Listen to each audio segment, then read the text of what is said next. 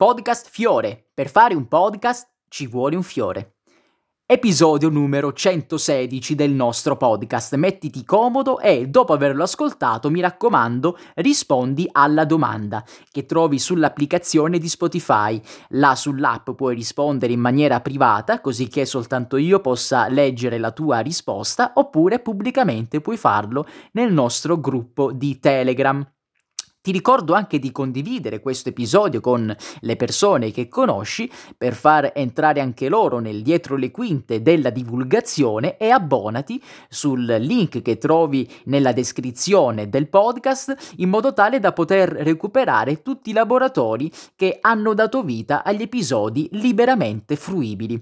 Ci eravamo lasciati l'altra volta al punto in cui il mio spazio, la mia rubrica Lo Scettico, il verificatore, ricorda bene questa parola, il verificatore a caccia di bufale e bugie nel mainstream, nasceva sul mio blog, in quanto Ferraraitalia aveva dato vita a una serie di lungaggini, di attese, non si finiva più, e insomma questa rubrica non si capiva quando eh, poteva trovare il proprio avvio sulle pagine della testata. Quindi ho fatto eh, di testa mia e immediatamente l'ho fatta nascere sul mio blog personale.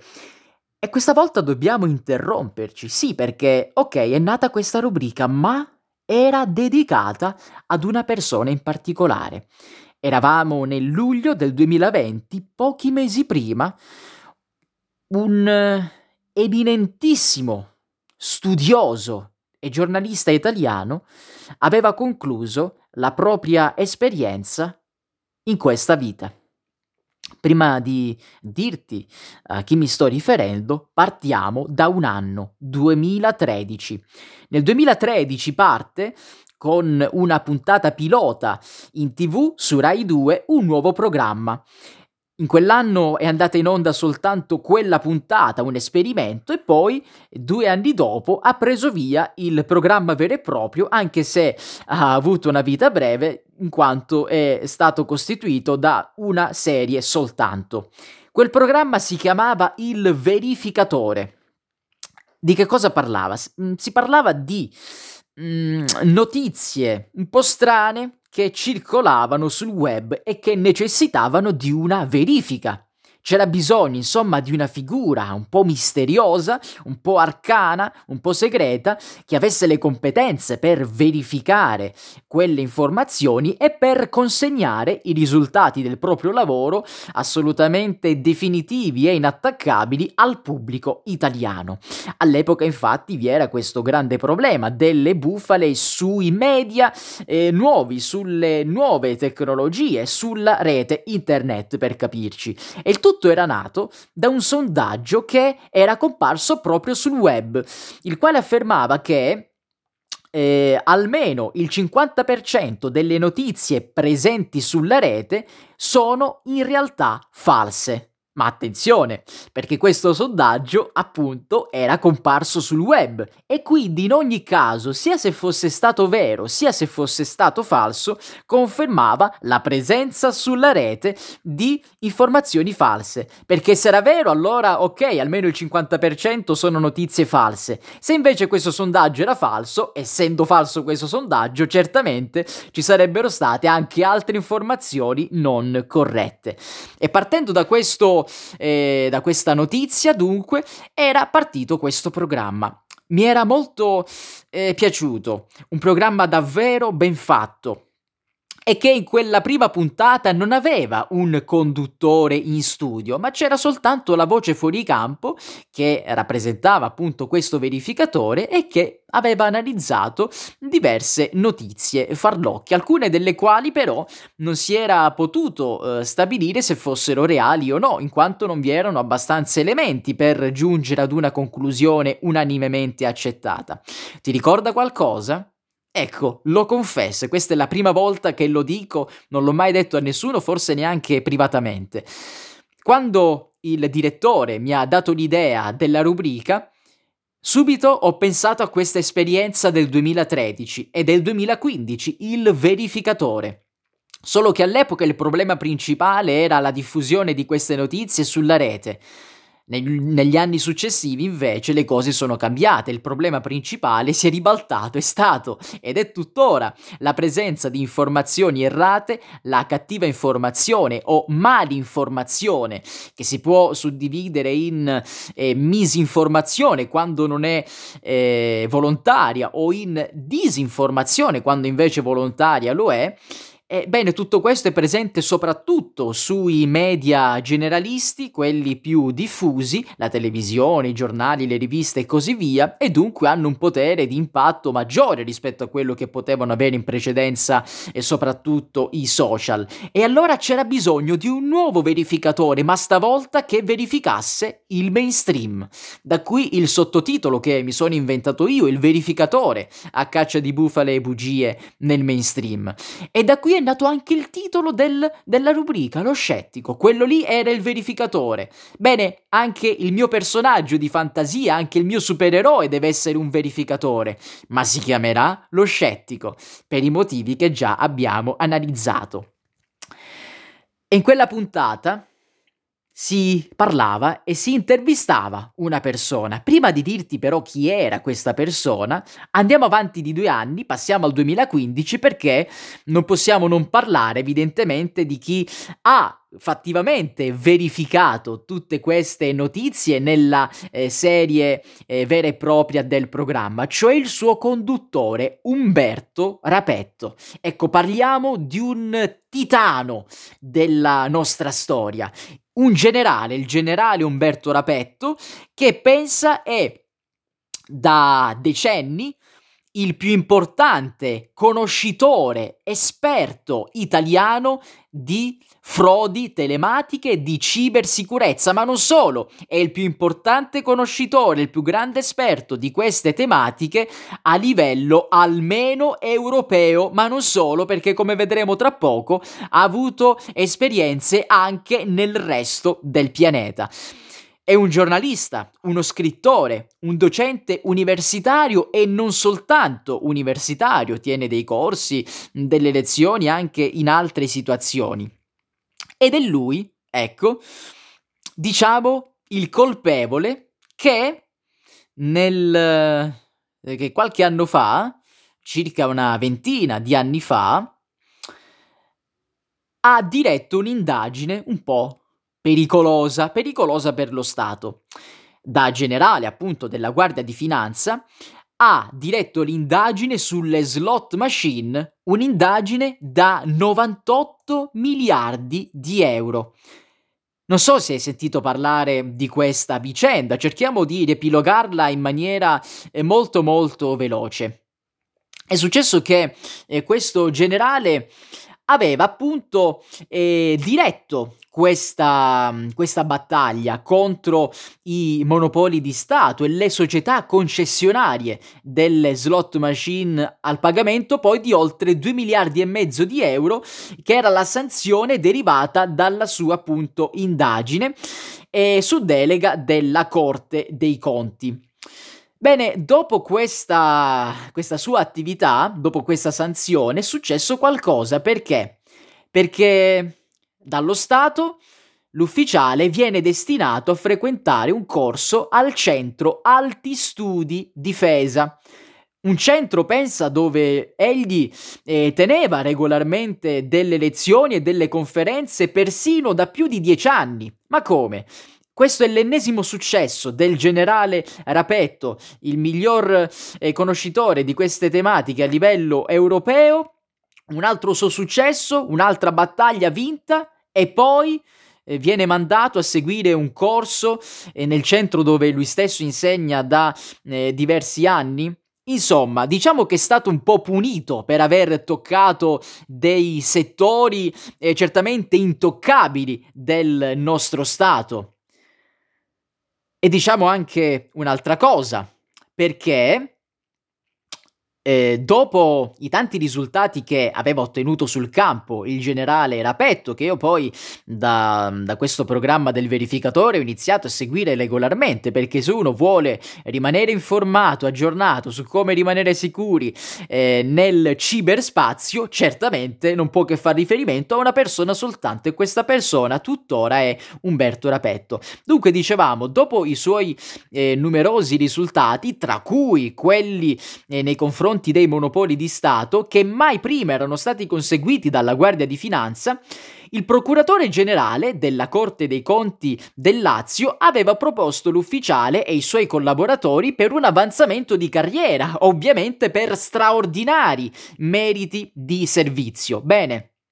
Il comando generale della nostrana Guardia di Finanza tuttavia non ha ritenuto di prendere in considerazione la lettera formale e non ha neanche istruito la pratica per l'esame della questione.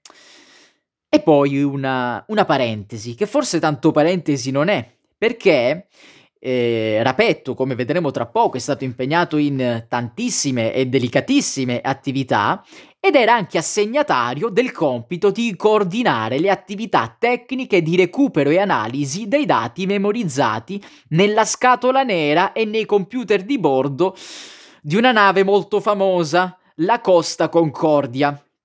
Incredibile, una straordinaria coincidenza, perché appena resa nota la sentenza della Corte dei Conti, quella relativa alle sanzioni, e quella dunque che ha confermato la bontà delle indagini del nostro esperto, l'atto ufficiale, eh, a questo alto ufficiale è arrivata la rimozione. La rimozione dall'incarico di comandante del nucleo speciale, un nucleo di cui tra poco diremo qualcosa. E appunto poi destinandolo al corso di formazione di cui abbiamo già detto. E a noi piacciono questi personaggi problematici, che però sono i migliori nel loro, nel loro campo. Allora, dicevamo che, essendo il più grande esperto, da molto tempo viene chiamato lo sceriffo del web. È stato lui il creatore e, per diverso tempo, poi il colonnello comandante del nucleo che abbiamo eh, anticipato prima, il gruppo anticrimine tecnologico dal titolo Nucleo Speciale Frodi Telematiche, fondato nel duemilauno, e proprio con questo gruppo, eh, sotto la sua direzione, ha sgominato degli hacker che erano entrati nei sistemi informatici del Pentagono e della NASA. E c'è voluto un italiano e ci sono voluti eh, uomini italiani vent'anni fa per riuscire a risolvere quel problema. Quindi anche negli Stati Uniti facevano riferimento proprio alla nostra patria, al nostro paese. Umberto Rapetto ha condotto queste puntate e ricordo anche che eh, dava in realtà consigli anche su come difendersi, quindi prendiamo spunto da errori che qualcuno ha commesso fidandosi troppo eh, di personaggi un po' eh, strani che circolavano sulla rete, per poi però eh, dire al pubblico come comportarsi in situazioni del genere. In effetti eh, durante quel, eh, quel programma del duemilaquindici il format si è un po' modificato: dalla verifica di notizie to cure si è passati all'individuazione di pratiche comuni quotidiane che possono essere scorrette, come per esempio eh, cliccare su allegati a email eh, truffaldine e cose del genere. Ed è proprio grazie al Verificatore, grazie a Umberto Rapetto, che ho fatto la conoscenza di Un personaggio, un personaggio che non può non cambiare la vita di tutti coloro che eh, vedono il proprio percorso eh, intralciarsi con quello che lui ha ormai percorso, ha ormai tracciato negli... negli anni a cavallo eh, tra il Novecento e il duemila. Adesso non c'è più, e sto parlando di Giulietto Chiesa.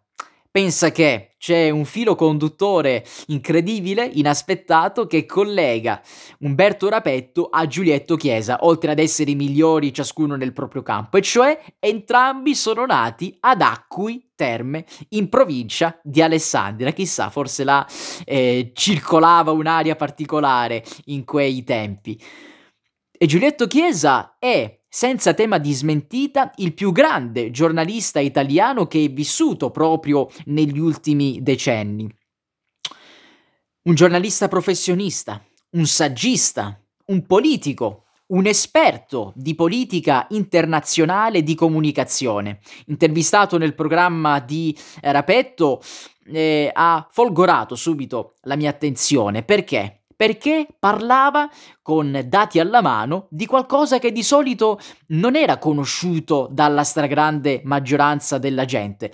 Non ricordo, anzi sì, forse ricordo, ecco, mi è venuto appena in mente il tema di quel servizio in particolare, che era il cosiddetto nuovo ordine mondiale, mm, un, come dire, un sogno, ecco, che qualcuno ha avuto e che ha tuttora, come è stato scritto nei documenti ufficiali, di questi folli che si riuniscono da decenni, se non da secoli, per tentare di governare tutto il pianeta eh, sotto un controllo univoco, eh, dall'alto verso il basso, e soprattutto centrale, centralizzato, eh, sottraendo sovranità ai differenti paesi. Bene, loro parlavano e continuano a parlare di questo nuovo ordine mondiale. In realtà è una barzelletta, è qualcosa che mai si potrà verificare, e Giulietto Chiesa aveva coniato l'espressione Eh, antagonista di questa, e cioè eh, nuovo disordine mondiale. Cioè non hanno fatto altro che, e continuano a farlo tuttora, creare disordine in giro per il mondo, ma alla fine non riescono a raggiungere gli obiettivi che si sono prefissati. In realtà forse per certi aspetti ci possono riuscire, potrebbero riuscirci, ma siccome il potere è sempre stato eh, in mano ai popoli, molto difficilmente riusciranno a raggiungere tutto quello eh, che hanno stabilito, anche con delle vere e proprie tabelle di marcia. Questi folli sono dei veri e propri malati mentali, se poi si analizza con cura il loro pensiero, ciò che dicono, eh, ciò che fanno, le loro apparizioni, poche per dire la verità in pubblico. Una cupola, come la chiamava Giulietto Chiesa, una cupola eh, di persone totalmente slegate dalla realtà del mondo, totalmente eh, prive di qualsiasi collegamento oggettivo e fattuale con ciò che esiste, e eh, che speculano eh, teorie del tutto fantascientifiche, e che però alla prova dei fatti, anche alla prova eh, scientifica dei fatti, non possono reggere. Mi viene in mente il eh, sogno o incubo del cosiddetto transumanesimo, che proprio scientificamente è impossibile, perché eh, si decreta eh, l'uccisione, la malattia dell'homo sapiens, cioè di noi stessi. Non è possibile integrare la macchina in noi, perché molto semplicemente moriremmo, e non c'è nessun modo per evitare tutto questo. Bene, torniamo a Giulietto Chiesa. Una carriera straordinaria, la cui importanza è riconosciuta in tutto il mondo, e forse eh, più nel resto del mondo che non in Italia. Ecco, come eh, spesso facciamo noi italiani, pensiamo che tutto il meglio arrivi dall'estero, quando invece eh, le esperienze eh, più significative le custodiamo proprio all'interno del nostro paese, proprio tra i nostri confini. È stato corrispondente da Mosca dell'Unione delle Repubbliche Socialiste Sovietiche, e dunque poi della Russia, per ben vent'anni, dal millenovecentottanta al duemila. E ha collaborato mh, e no e poi è stato corrispondente sempre per diversi quotidiani e anche per la Rai, ma non solo, perché nel corso della sua carriera ha collaborato con tutti i principali canali italiani e si è occupato in maniera eh, inattaccabile sempre delle guerre vicino orientali, della storia della Russia, della globalizzazione e di eventi della nostra attualità, essendo egli un giornalista raccontati in maniera falsata, falsa e anche talvolta ridicola dai grandi media. Ecco, Lo Scettico in effetti parte dal Verificatore, ma eh, molto si insinua sulla scia di questo maestro geniale, eh, assolutamente impareggiabile come era Giulietto Chiesa, ed è stato anche il più importante commentatore eh, per le reti televisive eh, russe. Insomma, ha collaborato fattivamente e molto con la realtà eh, della gloriosa Russia, che molto di più dovremmo conoscere piuttosto che eh, ignorantemente attaccare, perché chiaramente si ha paura solo di ciò che non si conosce, e invece di attaccare chi dovrebbe essere attaccato, attacchiamo persone innocenti, e stati innocenti e, e popoli che hanno una storia che forse dovrebbe essere approfondita un po' di più. Non solo, perché Giulietto Chiesa è l'unico giornalista italiano ad essere più volte citato nell'autobiografia di Gorbaciov, che ha più volte intervistato questa figura un po' problematica, potremmo dire, del Novecento. E giustamente è stato molto attaccato perché ha posto fine, eh, potremmo dire, all'unico baluardo che Eh, poneva una forza di contrasto nei confronti di una potenza che poi è diventata ai noi totalmente eh, sopraffattrice nei confronti degli altri popoli, cioè quella degli Stati Uniti d'America. Tuttavia c'è da sottolineare, come ha potuto eh, valutare e confermare lo stesso Chiesa, è che Gorbaciov però ha agito eh, non con eh, grande consapevolezza, si fidava degli accordi che erano stati stati stipulati, delle proprie anche conversazioni pubbliche e private con i dirigenti e con gli esponenti degli Stati Uniti, e dunque lui l'ha fatto in buona fede, si è fidato. Come in altri casi però diciamo che fidarsi di questa entità è un po' eh, è controproducente, quindi poi è andata a finire come, come tutti noi sappiamo. Bene, Giulietto Chiesa è rientrato anche mh, circa eh, poco più di uh, dieci anni fa tra i primi dieci blogger politici italiani, perché poi la gente mh, alla fine non è così tanto stupida come si potrebbe pensare, eh? E quando eh, la verità poi sui vari eventi inizia a circolare, poi non la ferma nessuno, la verità è inarrestabile. Arriviamo al millenovecentonovantanove, un anno di svolta. Cosa succede? Fonda Megachip, Democrazia nella Comunicazione, un'associazione che si occupava di analisi critica del funzionamento e proprio del cosiddetto mainstream, che forse adesso non è più tanto così mainstream, eh? E come certamente poteva esserlo più di venti, venti anni fa, il mainstream mediatico. E poi da questa associazione è nato il sito internet che credo esista tuttora, certamente esisteva fino a pochi anni fa, eh, Megachip, un sito che nell'aprile duemilanove ha superato i sessanta milioni di pagine aperte e che al duemiladieci contava più di cento milioni di pagine aperte. Da Megachip poi sono nate diverse iniziative che sempre hanno avuto a che fare con il mondo della comunicazione e dell'analisi del, del mondo della televisione e dei giornali. Arriviamo poi al duemilatré, perché in quell'anno, appena prima che gli statunitensi ai noi attaccassero l'altrettanto gloriosa Iraq, eh, con, un, eh, con avvenimenti veramente ai limiti mh, dei crimini contro l'umanità, parliamo di cose atroci, impensabili e senza eh, alcun motivo. Bene, alla, appunto alla vigilia di questo attacco, Giulietto Chiesa ha promosso, insieme ad altri giornalisti volontari, un esperimento, una televisione satellitare indipendente, No War ti vu. Ecco, Giulietto Chiesa fino all'ultimo ha avuto eh, questo desiderio, quello di fondare una televisione indipendente dai, dagli grandi editori impuri, no? Che sono gli editori che si occupano non solo di editoria ma anche di altri comparti, e dunque vivono in un perenne conflitto di interessi che gli, gli impedisce, impedisce loro di essere eh, affidabili per quello che poi raccontano e di essere appunto oggettivi. Non basta la rete, diceva lui, bisogna andare in televisione, perché è proprio con la televisione che si può arrivare in casa di milioni e milioni di persone e di famiglie italiane. E questo fu il primo esperimento. Però non era destinato a durare chissà quanto. Infatti dobbiamo arri- arrivare, aspettare il duemilaotto, perché in quell'anno, insieme sempre ad altri giornalisti, ma non solo, c'erano anche scrittori, intellettuali, afferenti all'universo di Megachip, Giulietto Chiesa dà vita a Pandora tivù, una televisione indipendente autofinanziata dai suoi spettatori su più piattaforme. È durata pochi mesi, però la...